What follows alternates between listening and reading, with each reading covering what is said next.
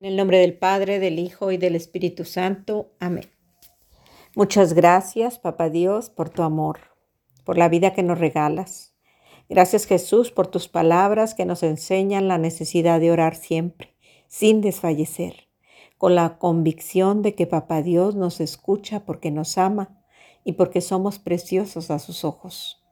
Gracias, Espíritu Santo, porque estás siempre aquí, atento a lo que necesitamos e impulsándonos a hacer la voluntad del Padre. Gracias, Mamá María, por tu amor de Madre.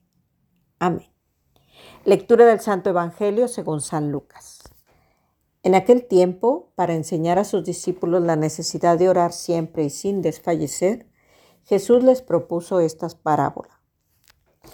En cierta ciudad había un juez que no temía a Dios ni respetaba a los hombres. Vivía en aquella misma ciudad una viuda que acudía a él con frecuencia para decirle, Hazme justicia contra mi adversario.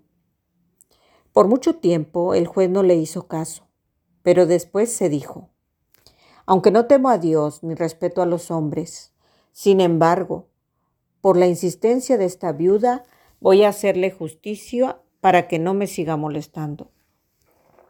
Dicho esto, Jesús comentó, si así pensaba el juez injusto, ¿creen acaso que Dios no hará justicia a sus elegidos que claman a Él día y noche y que los hará esperar? Yo les digo que les hará justicia sin tardar. Pero cuando venga el Hijo del Hombre, ¿creen que encontrará fe sobre la tierra? Palabra del Señor. Gloria a ti, Señor Jesús. Muy buenos días, queridos hermanos y hermanas. Les saluda Silvia Valdés, discípula misionera Verbum Dei en la ciudad de Monterrey, Nuevo León. Hoy, en este espacio de palabras de vida, les comparto lo que Jesús me ayudaba a meditar y guardar en el corazón. A partir del Evangelio según San Lucas, capítulo 18, versículos del 1 al 8. Qué alegría saber que Jesús no se cansa de enseñarnos lo necesario para nuestra vida presente y futura. Hoy Jesús propuso esta parábola que acabamos de escuchar para enseñar a sus discípulos la necesidad de orar siempre y sin desfallecer. Y lo maravilloso es que tú y yo somos esos nuevos discípulos. Es decir, Jesús nos está hablando a nosotros. Lo que dice es para ti, para mí y para todo aquel que quiera seguirle y creerle. En la parábola, la viuda le pide con mucha insistencia su ayuda a un juez que durante mucho tiempo no le hace caso. Pero llega el momento en que, harto de ver y escuchar a la viuda, declara sus pensamientos en voz alta diciendo, aunque no temo a Dios ni respeto a los hombres, sin embargo, por la insistencia de esta viuda, voy a hacerle justicia para que no me siga molestando. La viuda ve resuelto su problema, no porque el juez le haya querido ayudar, sino prácticamente para quitársela de encima y no lo siga molestando. ¿Cuántas veces fue a verlo? Una, dos, 10, 50. El texto no lo dice, pero deben haber sido muchas, para que este juez se hartara de verla y escucharla y por fin le hiciera caso. Al juez de la parábola Jesús lo llama juez injusto, porque lo era. Él mismo dice que no teme a Dios, que no respeta a los hombres, y ayudó a la viuda por un deseo egoísta de terminar con algo que le fastidiaba su vida cómoda. Su ayuda estaba en función de él mismo, no de la necesidad de esa viuda, que cabe resaltar que en la época de Jesús era de los segmentos de la población más vulnerables. ¿Por cuántas viudas más ese juez no movió ni un solo dedo? Jesús pregunta a sus discípulos después de haberles contado la parábola. Si así pensaba el juez injusto, ¿Creen acaso que Dios no hará justicia a sus elegidos, que claman a Él día y noche y que los hará esperar?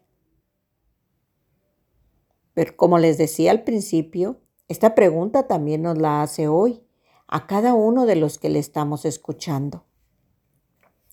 ¿Qué le responderías a Jesús? ¿Crees realmente que Dios hace justicia a sus elegidos cuando claman a Él día y noche? ¿Te sientes elegido, elegida por Dios? Cuando eras pequeño, ¿a quién acudías cuando necesitabas ayuda? Y ahora que ya eres mayor, ¿a quién te acercas para buscar ayuda en tus necesidades? Miren, por mi parte, yo con toda certeza puedo afirmar que soy elegida por Dios, puesto que Él es mi Padre. Y además te puedo asegurar que tú también eres su elegido, porque también Él es tu Padre. Basta con recordar que cuando los discípulos le piden a Jesús que les enseñe a orar, Jesús nos ha enseñado la más hermosa oración que le podemos dirigir a Dios y que comienza así. Padre nuestro que estás en los cielos. Mientras oraba esta pauta, vino a mi mente un canto que surge del Salmo 116 y dice, Amo al Señor, porque escucha mi voz suplicante, porque inclina su oído hacia mí el día que lo invoco. La viuda oró con insistencia y obtuvo respuesta de alguien que ni le quería ni se preocupaba por ella. ¿Cuánto más obtendremos en respuestas nosotros de Dios, que es nuestro Padre?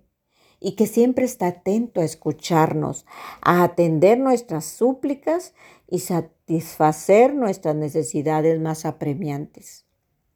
Hace nueve años aproximadamente, a mi hijo le detectaron un tumor en el cuello y el doctor que lo atendió en la clínica escribió en la hoja de diagnóstico las palabras más aterradoras que cualquier padre o madre de familia puede escuchar alta probabilidad de malignidad.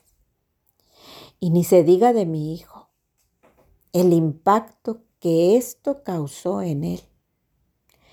En ese entonces yo todavía no conocía tan de cerca a Jesús y a Dios lo reconocía únicamente como el Padre de Jesús. Y sin embargo, como la viuda, le rogué con insistencia que ese tumor fuera benigno que nos pusiera en contacto con los médicos que pudieran ayudarle, que la operación fuera exitosa, que mi hijo tuviera fe, que nosotros aumentáramos nuestra fe, que Él hiciera el milagro de que todo estuviera bien.